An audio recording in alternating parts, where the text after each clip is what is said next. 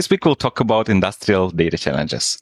And we have a special guest today, Rosona. Rosona is a trained mathematician who works in the data space in, for the last six years and with last three working in industrial data. She is currently a machine learning engineer with technical leadership role around synthetic tabular data in an AI innovation team. And she's particularly intrigued by industrial R&D problems. Welcome to our event today, Rosona. Thanks for the invitation. I'm glad that it that finally worked out. We've been trying to, yeah, for a. For a year or maybe more. It was always um, fun. March. It was with you. Yeah. Yeah. Well, anyways, so every time we spoke previously, you always had an opinion about many interesting topics. So today we finally have a chance to put this on the record and uh, have a podcast interview about that. The questions for today's interview are prepared by Johanna Bayer. Thanks a lot, Johanna, for your help. And yeah, before we go into our main topic of industrial data challenges, let's start with your background. Can you tell us about your career journey so far? I mean, you you gave sort of a the broad strokes, right? Mm-hmm. I was originally a PhD mathematician. This is actually what brought me to Germany was an academic career. I did several postdocs first in Hamburg. And you reach a point where either it's going to work or it's not relative to your constraints in your life. And so I decided, okay, industry it is. And then that's been about six years. Uh, I've tried many roles. I sometimes tell people looking at my career path looks kind of like I'm a data Roomba. Like, let's try this. I go with this direction. I hit a block. I spin around. Roomba, you know those vacuum machines that you you don't. A robot, a robot that cleans your house. Except I'm, you know, that makes me sound like I'm a data cleaner by trade, which I'm not. But I mean, just sort of like there was intention, which is more than I could say for a robot, I guess, but uh, or this particular robot. But I explored a lot of things, and each time I pivoted, someone uh, on LinkedIn was saying, you know, have a goal, and then you know you have to keep pivoting. And yeah, sure, but you should also adjust the goal as you go. You know, before you get in industry, you don't really know what it means to be an industry. So anyway, mixture of things financial data, CRM data, and then industrial data about three years ago, a contract position for about nine months to a year, and then where I am now permanently. And I think industrial data, this is something that's really frustrated with me. And why I wanted to do this topic is I feel like we're ignored by a lot of tools and a lot of demos. And you get kind of tired of being that person in the in the audience being like, but what about our use case? so I'm here to say we have all of these data. It's cool. We have great challenges. Uh, if you're looking for a new area or if you know in the future what might you do? In industry this is a great place that i think is underrepresented maybe in the space of, of events. Also caveat i have to say i'm here as a private person so none of my opinions are those of my employer. I will do my very best not to use profanity but i make no promises. What did you actually research as a mathematician? This is the shortest answer. For those who do not see the video, because we will oh, also oh, release it as audio only. So, what is that? I actually don't know. I, I was thinking it was a Möbius the video band. also maybe maybe people wonder that. is it like a Möbius uh, stripe? Uh, so these are 3D printed topological spaces. This is an inverted sphere, mm-hmm. and then I think this might be a Möbius band. It might not. It's a Möbius stripe, right? Yeah, I think so, but actually, I, I, think it's like equivalent, but it's not actually the same. Like geometrically, it's different, but topologically, it is. So that's the long answer to the short answer of I was an algebraic topologist. I was way mm-hmm. off in like the far. Have you seen the XKCD where he's got like applied fields and he's got, you know, I don't know, like sociologists, scientists, but blah, blah, blah, blah, blah, blah, engineers. And then way over here is mathematicians. If you did the same graph and then but inside of mathematics i feel like topology especially algebraic topology especially my like sub sub sub discipline is way is similarly like way off the deep end. Like hey guys we're over here. Mm-hmm. so the study of spaces and mm-hmm. some people call it rubber sheet geometry it was fun. I liked it. inverting spheres. Inverting spheres. There you go. There is actually applied algebraic topology, but that's not what I did. But if you're excited about, hey, this sounds cool, what can I do? Maybe go that way. I can name mm-hmm. my first advisor was Rob Ghrist, who I then changed to mm-hmm. more pure, pure discipline. But he's a lot of cool presentations. Mm-hmm.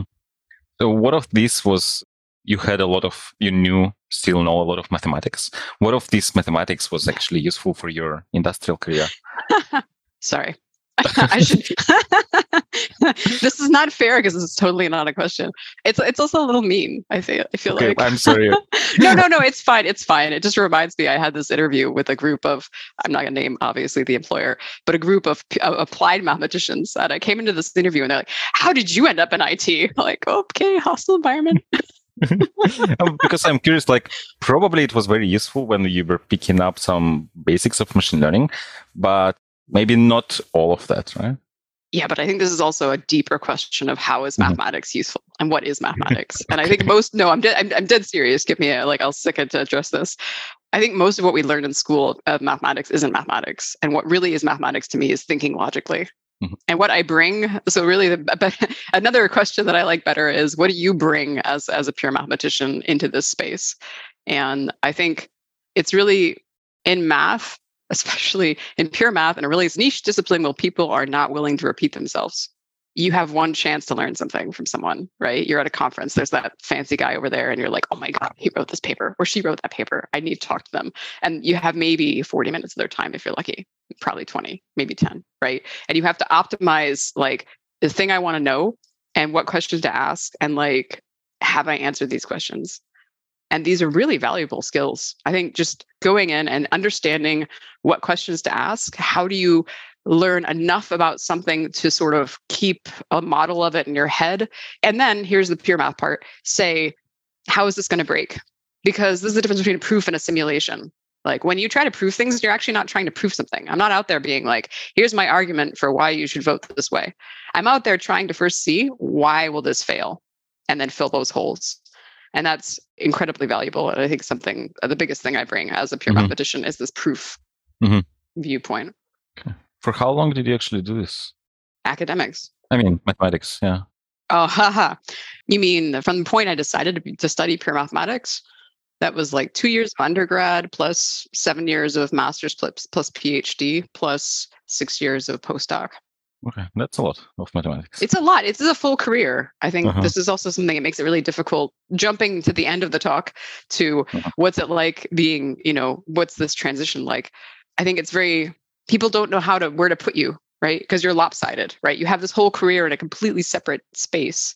So you're a senior you're obviously senior. I mean look at your age. Look at how long you've been working. But you aren't senior in a business sense right? There's a lot of things you don't know right? You come in and maybe you don't know sql or whatever you can learn it obviously but you're this weird lopsided human that people have to figure out how do i deal with this development of this person Yeah, if you can invert this sphere, then SQL is like peanuts, right?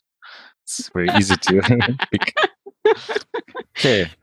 So we actually here wanted to talk about industrial data. So what is industrial data? What is it? So let me first make a caveat that I'm really I really like this topic. I've been working this topic, but I think there are obviously people who are who are super experts on this. So before I offend anybody, industrial data is not a monolith. And this is I think it's a great question. What is it? And it's very broad. So let me say the simplest answer is an a productive industry generates the data. And it's data that doesn't pretty much everything, right? Mm, but not really, right? CRM data. I fight that CRM data does not fall under this. HR data does not fall under this.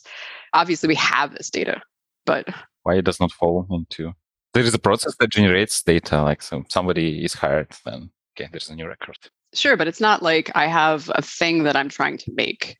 So, I mean, like in the industries like the chemical industry Mhm. or the semiconductor industry Mhm. or our friends in the automobile industry, like people Mhm. who have a thing that they sell at the end of the day, Like a That they produce. thing, a process, or a something physical like that. thing that they? Not produce. necessarily like a program.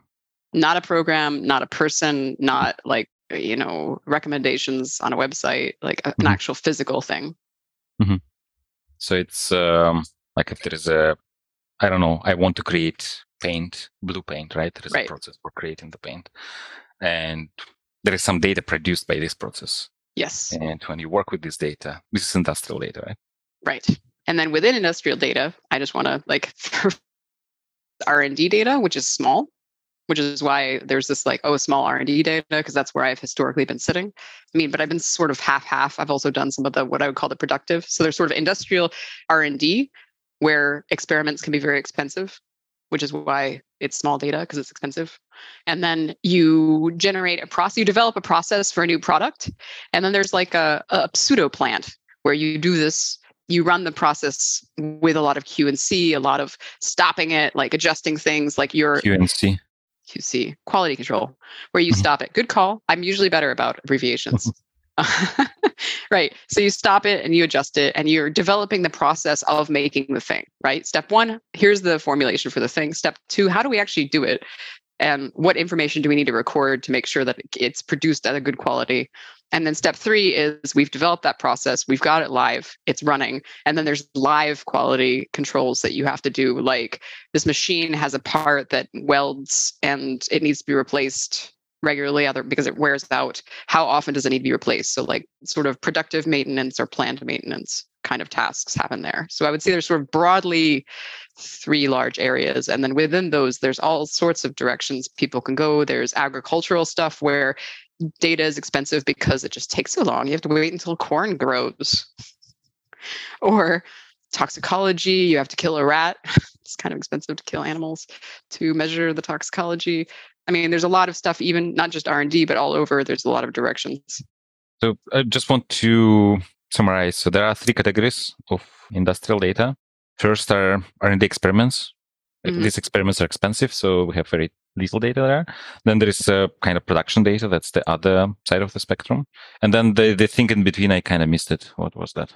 It's like you make a sort of, I mean, I haven't worked with this myself. I just know it exists. I mean, this is how people have explained it to me. I've worked on the two extremes. Hmm. In the middle is sort of like a like a mock-up of a running process. In hmm. step one of your R&D, you've started developing this process. Step two is maybe you've built the sketch of a plant. The plant's like there, but you need to kind of proof of concept. Yeah, like a POC, like a tiny, instead of a whole giant warehouse, you've built a room running this process and you're trying mm-hmm. to like fine tune how this should work. Mm-hmm. So if we talk, uh, if we take this example of blue paint, then the expensive experiment part would be like trying different chemical, combining different chemicals to see like the shade of blue is the right one, right?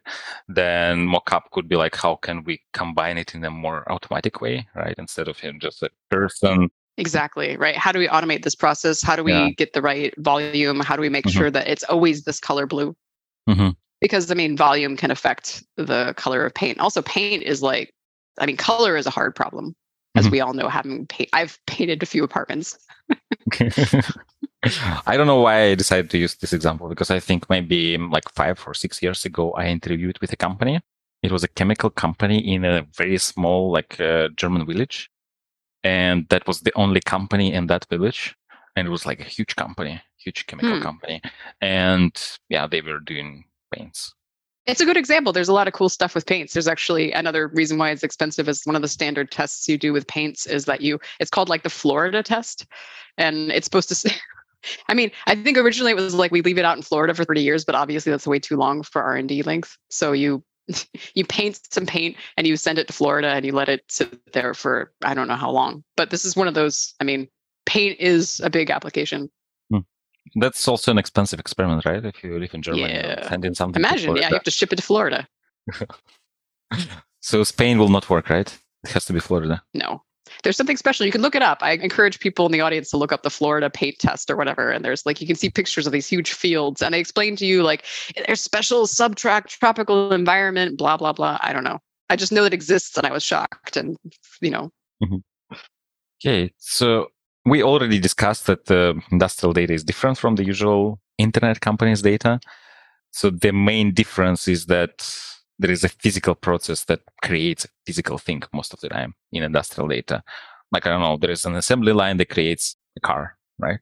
While in usual internet companies data, there is like person comes, clicks, and then there is a recommendation. Yeah. And I think there's also, it's hard to adjust what data you get. Uh-huh once it's productive. This is another thing that I think there's a lot of things that seem to surprise people. And one of them is you can have tons of data. So on the productive end, processes are not designed with data in mind necessarily mm-hmm. which i think is a difference with like crm you run experiments mm-hmm. you can say what information do i actually need about my customers? You can adjust what information you're collecting very quickly. And in industry you can't necessarily. If your plant's in another country you first you need to explain what it is you want them to do. But you know like i mean what sensors are available to you?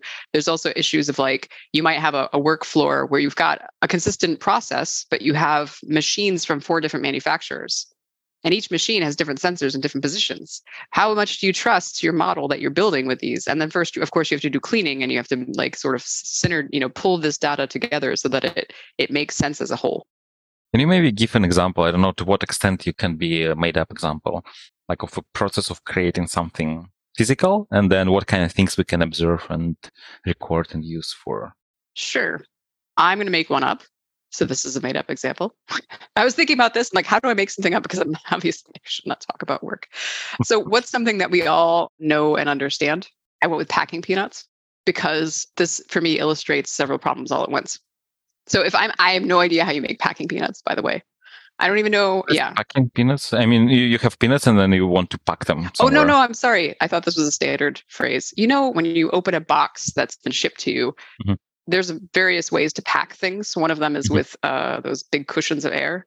Mm-hmm. And one of them, there's these little styrofoam things. Uh-huh, so it's not actual peanuts. They look sort of vaguely like a peanut. That's what we uh-huh. call them, is packing oh, peanuts. I got overly excited. I thought we would talk Sorry. about peanuts.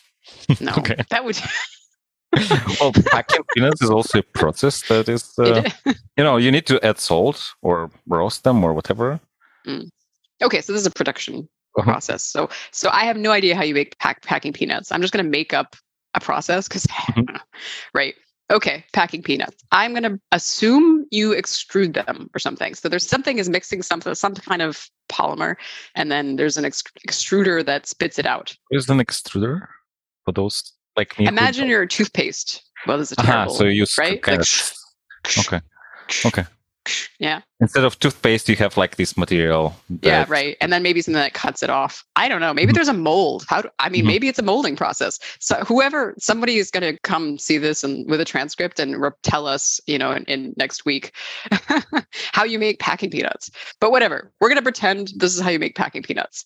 All right it gets extruded, maybe it gets dried. Um, you obviously might collect them together at some point, right, into a big batch of packing peanuts, and then now you have you ship those packing peanuts off. But obviously, you need some kind of you need to measure the quality of your packing peanuts. I don't know what's important. What's important about packing peanuts? That they actually take up space, I guess. That they're not flattened. Yeah, and then they're like like when not you squish them, they yeah yeah that they crumble. That they're not wet. I guess that would be good. Mm-hmm. But let's let's just say I want to make sure that they are not flattened. Maybe flattening is a big problem. Like you mm-hmm. extrude them and they dry wrong. I don't know.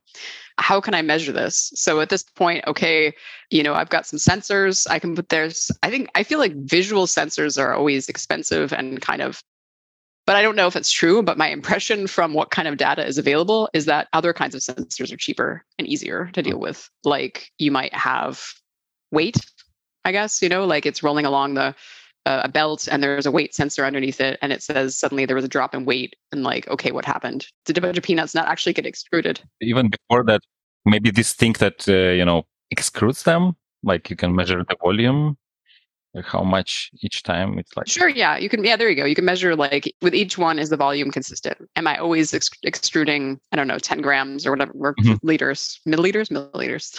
I don't want a 10 liter packing peanut um, so you monitor every step of this process and then you add some sensors?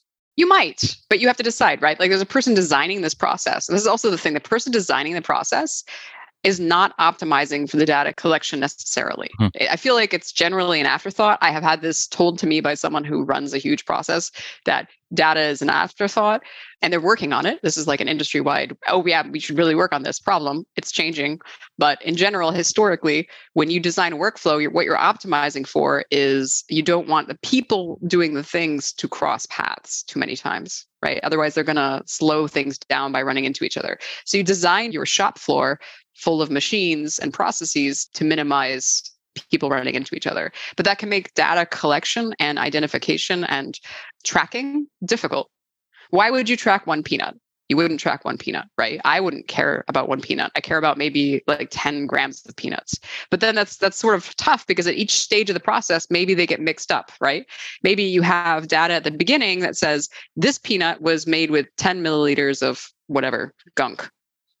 And then later on the process, you have 10 kilos of peanuts, and you can say, I guess what their weight is. And then, okay, well, how do I know what peanuts were in here? How do I pull this data together so that it makes sense all together?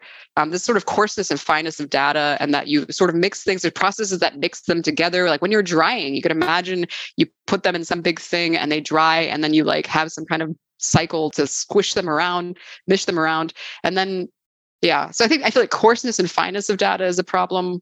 I mean, how you model the data when you finally want to work with it is a problem or a challenge. Sorry, a challenge. I mean, it's exciting. It's really cool. I mean, there's also processes where, I mean, I was told sawing when you cut things is really messy and it's a really hard problem to solve. How do you model anything with a process that does cutting? Because there's so much vibration. Like whatever sensors you have are going to have a lot of noise. Yeah, you have this process then this process produces a lot of data and not necessarily all the data we need. But right. what I now wonder is why do we actually care about this data? Do we want to make sure that the quality is good? Do we want to make sure that nothing breaks or? So on the productive end, definitely quality. I mean, for the research end, it's like, how do I make the best product? Mm-hmm. And then on the production, like it's gone live. What am I doing? Well, maybe this thing that you're doing gets turned into something else later. I mean, this is often in the productive in- industry the case, right? I wouldn't buy a semiconductor, but I see I suppose I could, right? But I buy something that has this chip in it, right? Mm. And what you worry about is how do things like how do my QC parameters, how do my quality control, what does my quality control tell you about the quality control of the downstream product? That's a big challenge. So this is something why, why do you care? But things like, okay, maybe packing peanuts are a terrible example, but I mean, I don't want to ship a box full of flattened packing peanuts because then they don't mm. do their job. And so, yeah, quality control going out, quality control coming in of the product we're using to make our product. Hmm. Also, yeah, stuff like can I improve processes? Uh, like this example with I have a machine that's doing something and it needs to be changed regularly. Usually, you do this. I mean, often you do this with just a, a, a rule of thumb. But maybe the costs are, are, I mean, especially now, right? Maybe costs are so so much of a pressure that you really want to optimize this process and change this part one less time a day if, if possible. And so you need to keep an eye on is this process producing anomalous pieces, right? How good is the quality? Is it within the range I need? So basically, we use it, uh, we use this data for monitoring, I guess, mm-hmm, at the mm-hmm, beginning. Definitely. Like, for example, like we have one kilo or one liter of the material from which the peanuts are produced. And then we expect, I don't know, one kilo out, right? Sure. Or whatever volume maybe. and we can monitor it right? And then we see okay like something is happening because we still put one kilo in one liter in but then something is happening you know we have less or more or whatever right? Then the, there are some charts and we can observe this. That's one thing. Is like monitoring the process making sure that things do not go wrong. And if something goes wrong some of the metrics um, i don't know deviate from the usual things. You notice that and you can detect anomaly and then you can do something with this, right? Maybe send a technician to check what's happening, right? I agree. I'm just here nodding for yeah. the listeners. The other thing is you mentioned like maybe qualities of this thing, like when you squash them, they need to recover shape, right? So then how do we actually, maybe there is a part of the process that does that and we also record?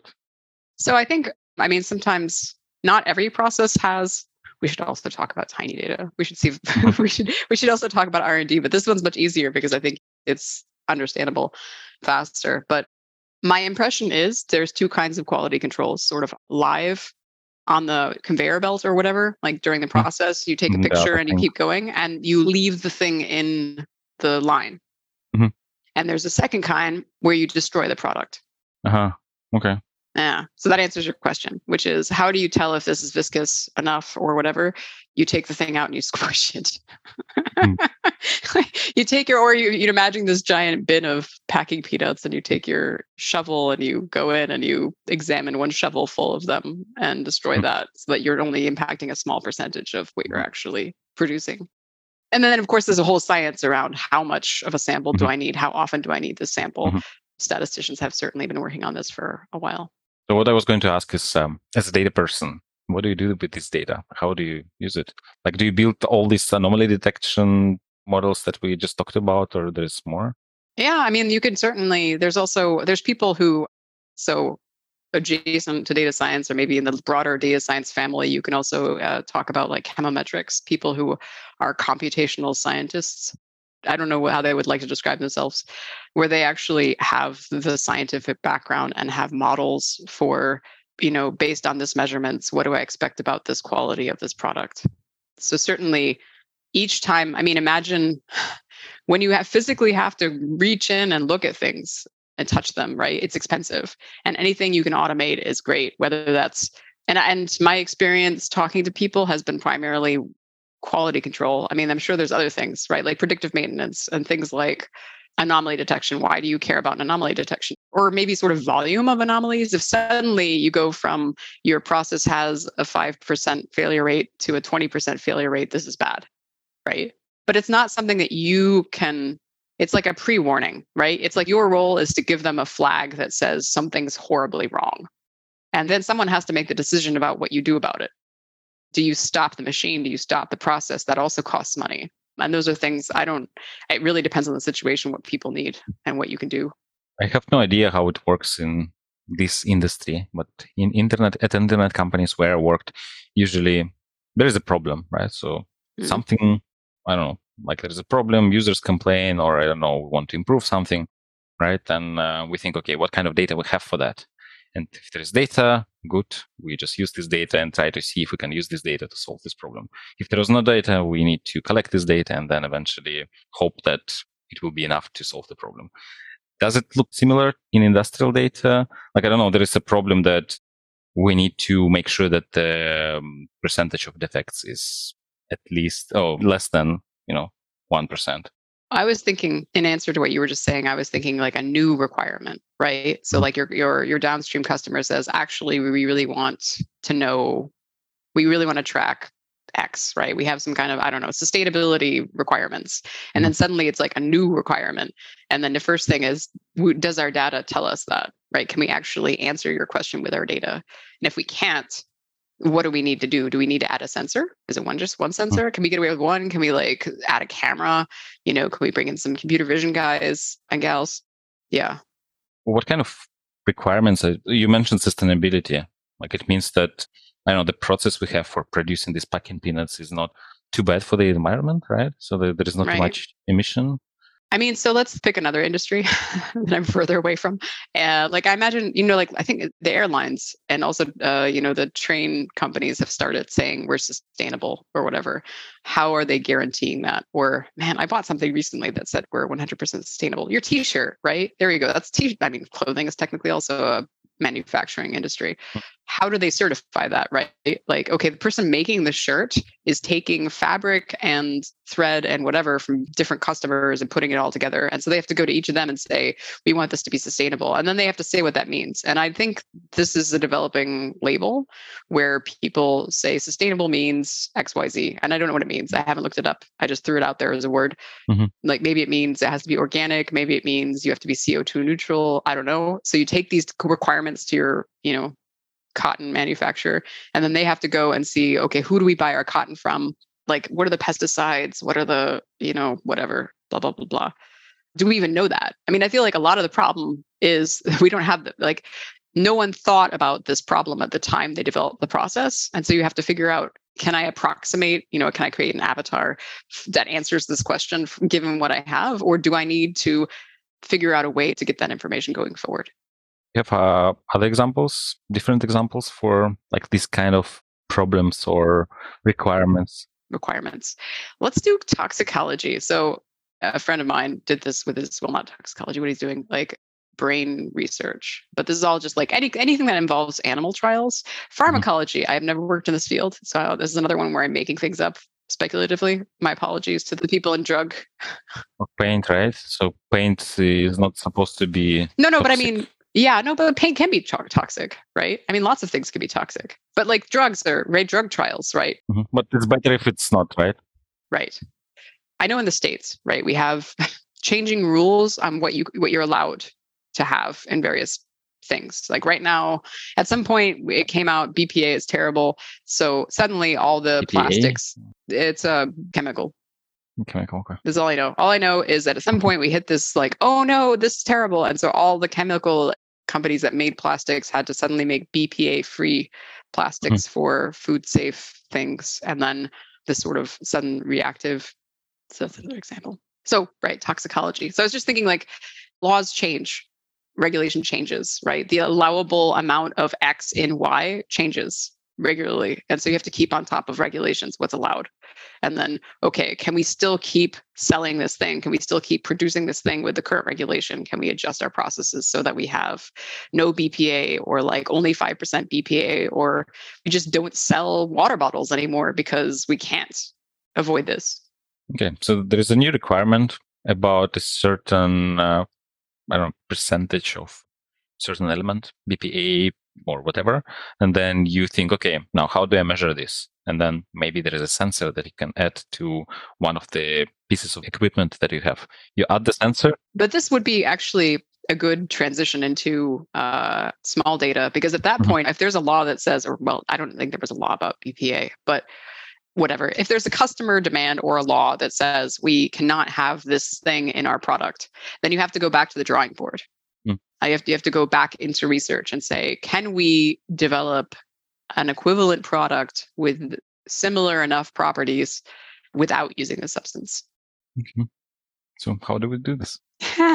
experiments Like real experiments, right? Not A/B tests. real experiments that's that's i think that's also what's exciting about industry is that there's like real science i mean so i shouldn't say it like that should i well, I mean, data science is, is real science, or not maybe not so much. you know sorry natural sciences right like people who have a you know have spent many years in a windowless office blowing things up and losing fingers and you know whatever maybe not losing fingers but Hopefully not. Yeah. it's a really different kind of place and i think people really hyper specialize into their area which is great it's really valuable it's really cool that people can explain to you like like you give they give you a data set and you're like man this is really hard to model this and they're like yeah we're not surprised because blah blah blah blah blah like the way that you even define a measurement is can be highly subjective right back to the question The question was, um, yeah, like how do there is a new requirement which uh, experiments. Yes. Yeah we need to change the process. And i imagine like in an internet company it could be for example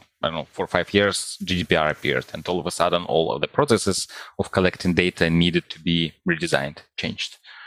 And yeah for us internet companies it meant that going there changing the code and thinking okay like the new code we have and do the processes we have now satisfy the new requirements but it's code it's all virtual right so it's just changes in git or whatever but in this case in in industry so it's actual scientists going there and starting experimenting with i don't know different chemicals or like Mhm. other things Yeah.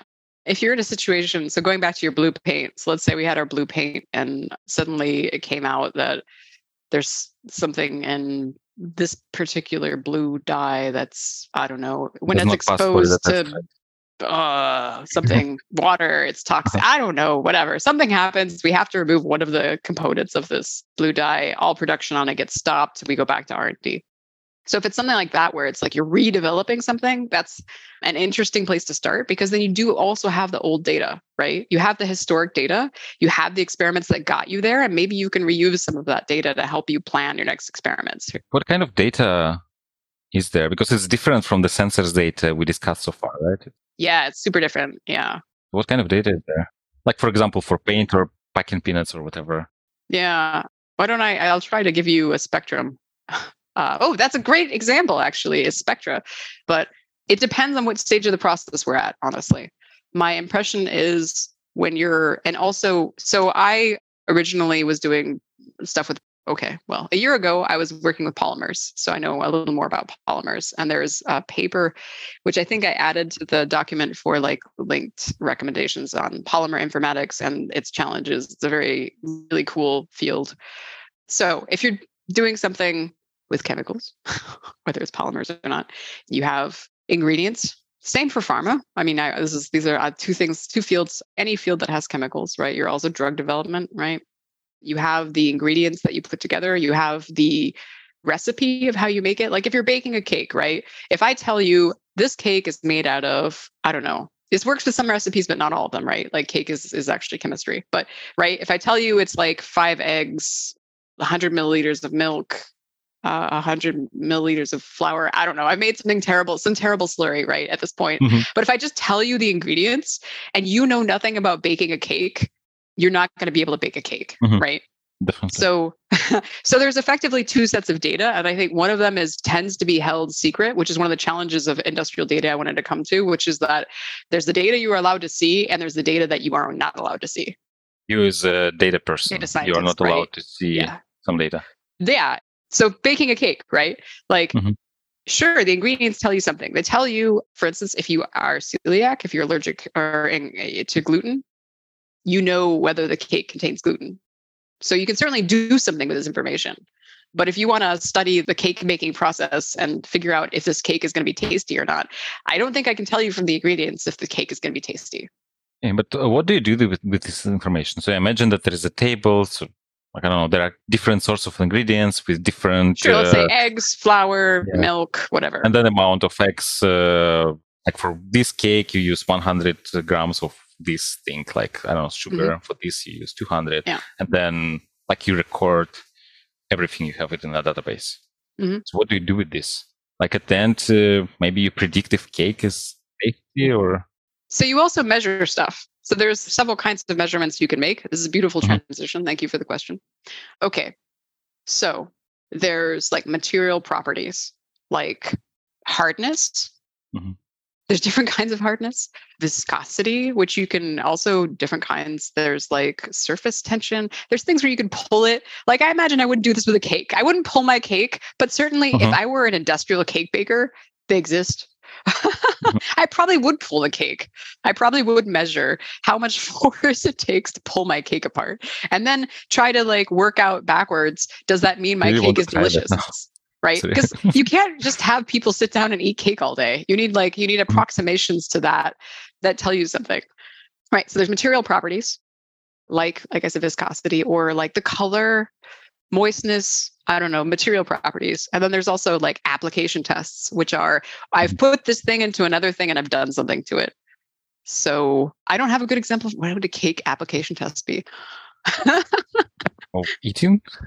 Um, maybe honestly, something like you put it in a box and you ship it, and then you take it in for like I don't know, you you drive it around Germany for a month with improper freeze it, you know, improper conditions, and then you measure if it's moldy. Like I could imagine that'd be like an application test for like it's mm-hmm. more extended, right? It's not a pure property of the cake; it's something you've done to it. Mm-hmm. Okay. Everybody's gonna be like, "What are you really talking about, Rosona?" I can give you like, I mean, yeah, I don't know if I can give you a real example. That's the thing. but let's stick to the cake example. I think you. it's um, yeah. So what we record like in our data set is mm. the ingredients we use. Yes. And uh, like how much of these ingredients we use. I guess then there are some properties of the process that mm. produces mm. the cakes. And then there are all these properties of the end result of the cake, like what happens if it's stretch, like um, I don't know. I like this example of like we drive it around Germany and then we measure uh-huh. if it's moldy. Like all right? these things, actually, right? yeah. do all these things, and then maybe one of the tests is actually I don't know eating the cake or trying to cut it, and then see how much. Uh, yeah, cutting. It's nice. I like that. Yeah, cutting the like cake. How much things are there on the knife? to the cutting. Yeah, there you go. Yeah, whatever. That's how you do actually test a cake, right? You put the mm-hmm. knife in to see if it's done. yeah. So then, like, I can imagine like 20, 30 different tests, right? And you put all this data yes. in a database. Yeah. What happens next? What do you do with this? Okay, well, first of all, it's, it's there and they do whatever they do with it. And I'm mm-hmm. I'm not a person who works in a lab. But as a data scientist, what do you do this? As a data scientist. So at that point, the reason that they're coming to you is that they want to optimize something. So this is like, I guess, a slight divergence to if you like mathematical optimization or if you learn mathematical mm-hmm. optimization, there are tons of those problems in industry. Mm-hmm. And there's also a fight on, okay, a gentle disagreement on whether mathematical optimization falls under the larger, you know, ML, data science, AI world. Putting those aside, it's really important. I also, I mean, I had an interview somewhere else where it was like a like a traveling salesman problem. We have logistics, we have, you know, 10 places where we store stuff, we have you know, how many trucks do we need to get things from A to B in the correct time?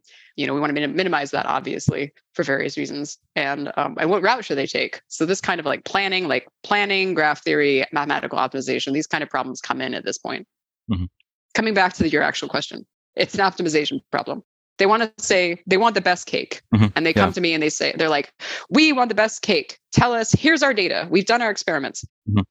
and best do they define what is best or yeah but before that even happens in an ideal world let me tell you the ideal the ideal workflow which does not always happen is they first come to you and say we want to run experiments such that we can then determine the best cake relative mm-hmm. to these requirements. And if they do that, then you can do a design of experiment.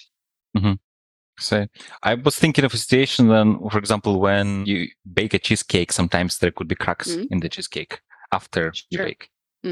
Right. So best could be like minimizing cracks or there's no cracks, yeah. right? So you've got things that you measured. Yeah. So what's like, what do they want to optimize? They want maybe the lowest cost possible relative mm-hmm. to the best taste and mm-hmm. things we can measure, right? The least cracks, the mm-hmm. best color, right? Maybe you want a shiny cake, right? If you got like one of those, I don't know if you watch baking shows, but there's like these baking shows where they make really shiny cakes. And I don't know why how they're shiny, but they do look really tasty. So maybe you want a shiny cake and then you can measure the shininess. There is a way to measure that using light and reflection and sensors. Okay, so you have all these requirements uh, mm-hmm. and then you have an optimization problem. Yes. Right. So how do you combine your ingredients in such a way or how you optimize your process in such a way that you still satisfy all the requirements and then you maybe maximize some of the things you minimize some of the other things it's like um, is it called linear programming? Is simplex method uh, things like that? Yeah related. That's what you use or what, what do you typically use for solving the problems? I'm i'm gonna say we're coming a little too close to things but i probably say, shouldn't talk about. Well let's say for this hypothetical example of a cake what would you use? Simplex method. What do you use simplex method? I think honestly, and I think this is probably, I mean, obvious that we have tools that help us. I mean, mm-hmm. there, are companies who specialize in doing mm-hmm. mathematical optimization and making it super easy. And we might make use of their offerings to make our lives easier. Mm-hmm. Then what are we actually doing? Well, we're setting up the problem. Mm-hmm. And if there's not enough data, there are ways to deal with that. So that's where data science comes in as well. And then you hand all that to a solver. Mm-hmm. Okay. So there is some industrial solver. There is a company who maybe specializes at optimizing these kind of processes, right? And then for you, what you need to do is define the problem and then put the data there and then, I don't know, click a button and then watch the solver find the best solution. I mean, if you only have like 10 data points, you can't feed that into a solver. So mm-hmm. there's there's modeling in the middle, and that's where data science comes in mm-hmm. as well. I see. What kind of modeling is it? We're creating new data? That's the most interesting stuff. I know, I know, but I'm not officially here to officially talk about okay, this. Yeah. I haven't had like a, a deep, deep heart to heart discussion with communications about what I what I'm allowed to say. So I'm mm-hmm. I mean, there are hackathons that are faced to the outside world. Mm-hmm. And that's not a bad place to learn about what kind of modeling one does. And there certainly are, I mean, with tiny data, the answer is not, I mean, this is obvious. This is not secret that mm-hmm. the answer is not going to be a neural net unless it's something that's been pre-trained and you can do transfer learning. So, I mean, make good friends with statisticians if you think tiny data is exciting. And I think there's no one answer. And that's what I also found quite exciting. I mean, we have a working group at work to talk about, hey, I have this problem. What do I do with it? And it's not just optimization. There's also, can we do prediction? And sometimes mm-hmm. the smallness of the data is actually we have like an uh, an infrared spectrum, like some kind of measurement that's that's like a time series. So it looks huge, but it's actually small. Mm-hmm. And then like, how do I take this data and figure out things from it? I mean, there's a lot. There's I, I came wanting to say there's all these cool challenges, and then hopefully I've said that. Oh, I imagine uh, like building a model, a binary classification model that says with these ingredients will and this process of baking the cake will it crack at the end or not and then you have a model oh that's another problem yeah so if you don't want to do optimization if you don't want to do what's the best formulation for this mm-hmm. cake which is what i was working on mm-hmm. then and what you want is given these things what's going to happen right will the cake crack completely separate question i mean we have those as well those questions as well and you can also see how like well i think something I was sort of struggling to explain to someone the other day is that with this kind of work, you don't necessarily have a high volume of in production models, which was my other like back when I hung out in the in the MLOps community. I was trying to figure out, you know, can I use this structure for my problems? But if you don't have high volume things because you only have tiny data or you have a consulting project to do this one thing, you don't need a model that's there and tells you the optimal solution. You have one. Well, since you mentioned MLOps, I'm wondering industry in internet companies. I know that people use Kubernetes and all this stuff, you know, cloud for deploying the models. I imagine that this is a pretty different situation in real industry. If you go to the productive side, I would say if, if it should feel to you like everywhere else. So if you're coming from in, you know anywhere else in industry, in IT, can we call it mm-hmm. IT? In the data space, if you're working in the data space and you're used to how people deploy things, CI/CD, MLOps, whatever, and you like working in that space, and you're looking over here and saying, "Hmm, manufacturing, what can I do?" I would say definitely the productive side, where you're generating. I mean, mm.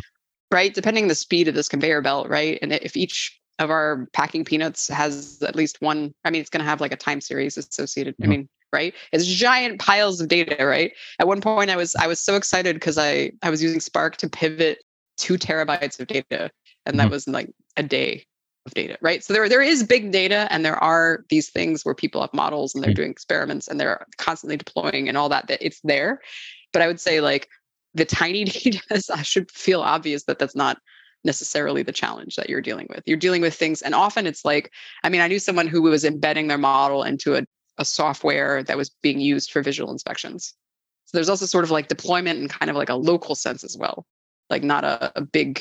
No, understand. So for the production settings, you probably have all these Kafkas and uh, you know streaming data and then Sparks. Uh, Again, I can't tell you what our stack yeah, is, but yeah, it doesn't matter. well, what I mean is like there are, there are some systems that maybe you will find in other places like internet yes, companies right too yeah. because you want to react to this data reliably, right? So you want to observe uh, this data, you want to make sure like all the alertings are set and like all the models work real time as the process is actually happening.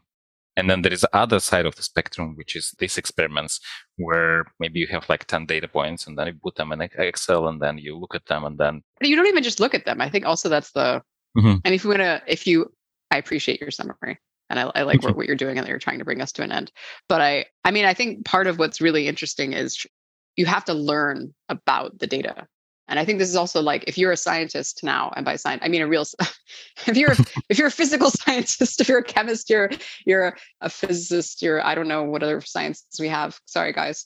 Um, it's a really powerful place to be because then you can learn the machine learning methods and then you have the background, right? You go into it. People don't write everything down, right? Everybody knows whatever it is. When you start making blue paint, the first thing you do is you heat up the container to 100 Celsius. I don't know, whatever, but everybody knows it, so we don't write it down. So if you are a chemist who did this thing, then you know that thing, right? You know all the context, you know the baked in knowledge so it's more than just the Excel file. I think coming to, and I've talked to people about that and their challenges with past projects, and they're like, yeah, we just threw a data scientist at it and got nowhere. It's because they didn't ask the right questions. Mm-hmm. And data scientists had no idea about all this uh, hidden knowledge, right?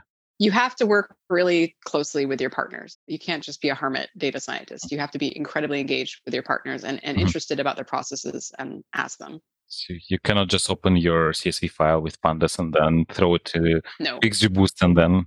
No, I feel like the process is first you talk to them and you ask them what uh-huh. the problem is and that you understand it. And then they explain the process to you and what everything means. And then you go digest it and you do your EDA and you come back and you're like, these things are both called shininess and like shininess one, shininess two, and their ranges are really different. Their distributions are really different. What is this? What is this shininess? Like, what is it a data collection problem? Is it like it's impossible to like, you know, or is it like a definition? Like, do I just not understand the difference? Should I be taking the difference? Also, things like people measure stuff like after six days, after 12 days, after a month. And then they view these as really separate measurements. But to me, they're just the same measurement but over time and like you know which way you should model it like how do i cut the data how do i model it how many models do i need to bring together to actually give what they need there's a lot of really cool challenges hmm.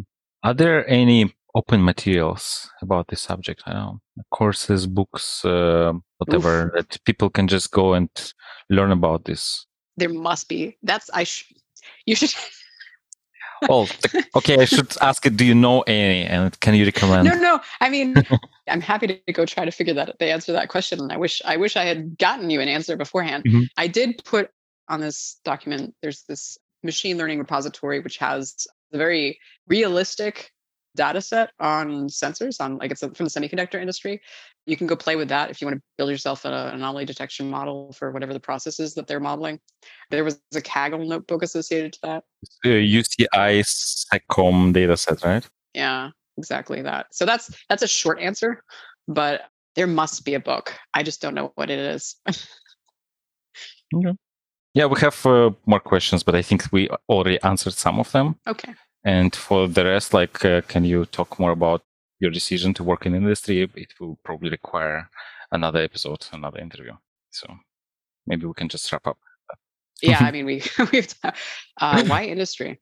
You have time. I mean, we mean productive industry, not like like. Uh, I mean, there's sort of two questions depending on mm-hmm. how you define industry. Do we mean just not academia, or do we mean productive industry? Well, I guess maybe both. Okay, so not academia is I like it all right here. I reached a point where the next academic position I could take would have been six months with a possible renewal for an extra six months, moving to another country, learning another language. So at that point, obviously, I need to do something not in academia. And then, I mean, why I started where I started is I asked everybody, I applied for everything and I asked everybody, you know, do you know people who are in industry? Uh, oh yeah, I know this guy. Oh yeah, and I talked to him. And I mean, it's it's over someone I knew it was just something attractive to you like you thought okay this is something i want to work with because it sounds way cooler than i don't know your usual e-commerce store. Six years ago it was just i i need a job. Six years ago uh-huh. was i need a job. Uh, and then three years ago was the way the project was pitched to me was hey we're effectively like this little research group in industry and we have all these pocs and we want to we want someone to help us try to figure out how to take them turn them into productive projects. And I thought that sounded really cool. It does, yeah. And that's what got me into it. And then I like the people. I think I have to say, I hang out with a lot of physicists in grad school. Uh, if you're listening, hi. and there's a lot of yeah physicists and chemists just a different worldview uh the people that you end up interfacing with in data science and as, as well as like the people touching the data and generating the data it's just a very different flavor of workplace i mean my previous employer, the people who worked on the shop floor were walking around in, in these ridiculous shiny jumpsuits because it reduced the it, it's something that fabric reduces the static. But so you know, like people just wear whatever, right? Like people show up in hiking clothes. Like it's just this very casual. It's much more about you know the work and the science. Yeah, the people. The people is the answer. I also guess that it depends on where you are geographically. When it comes to Germany, for example, if you're in Berlin, there are not so many this kind of industry companies. Yeah. Right. So you're probably you'll end up working for an internet company. It must. There must. There's like a little bit. A little bit, but like you need to be specifically looking a little further away. Yeah. Yeah, like closer to Dresden or something. Yeah. There's a few down there. You have to get outside of like mm-hmm. Berlin itself. Yeah. Yeah. Well, think that's all we have time for today. Thanks uh, a lot. That was a really good discussion. I'm very hungry now after talking about yeah, peanuts same. and uh, cakes. so probably should go eat something. So yeah, thanks again and thanks everyone for joining us today. Yeah, it was nice talking to you. Yeah, likewise. See you soon. Ciao. Goodbye.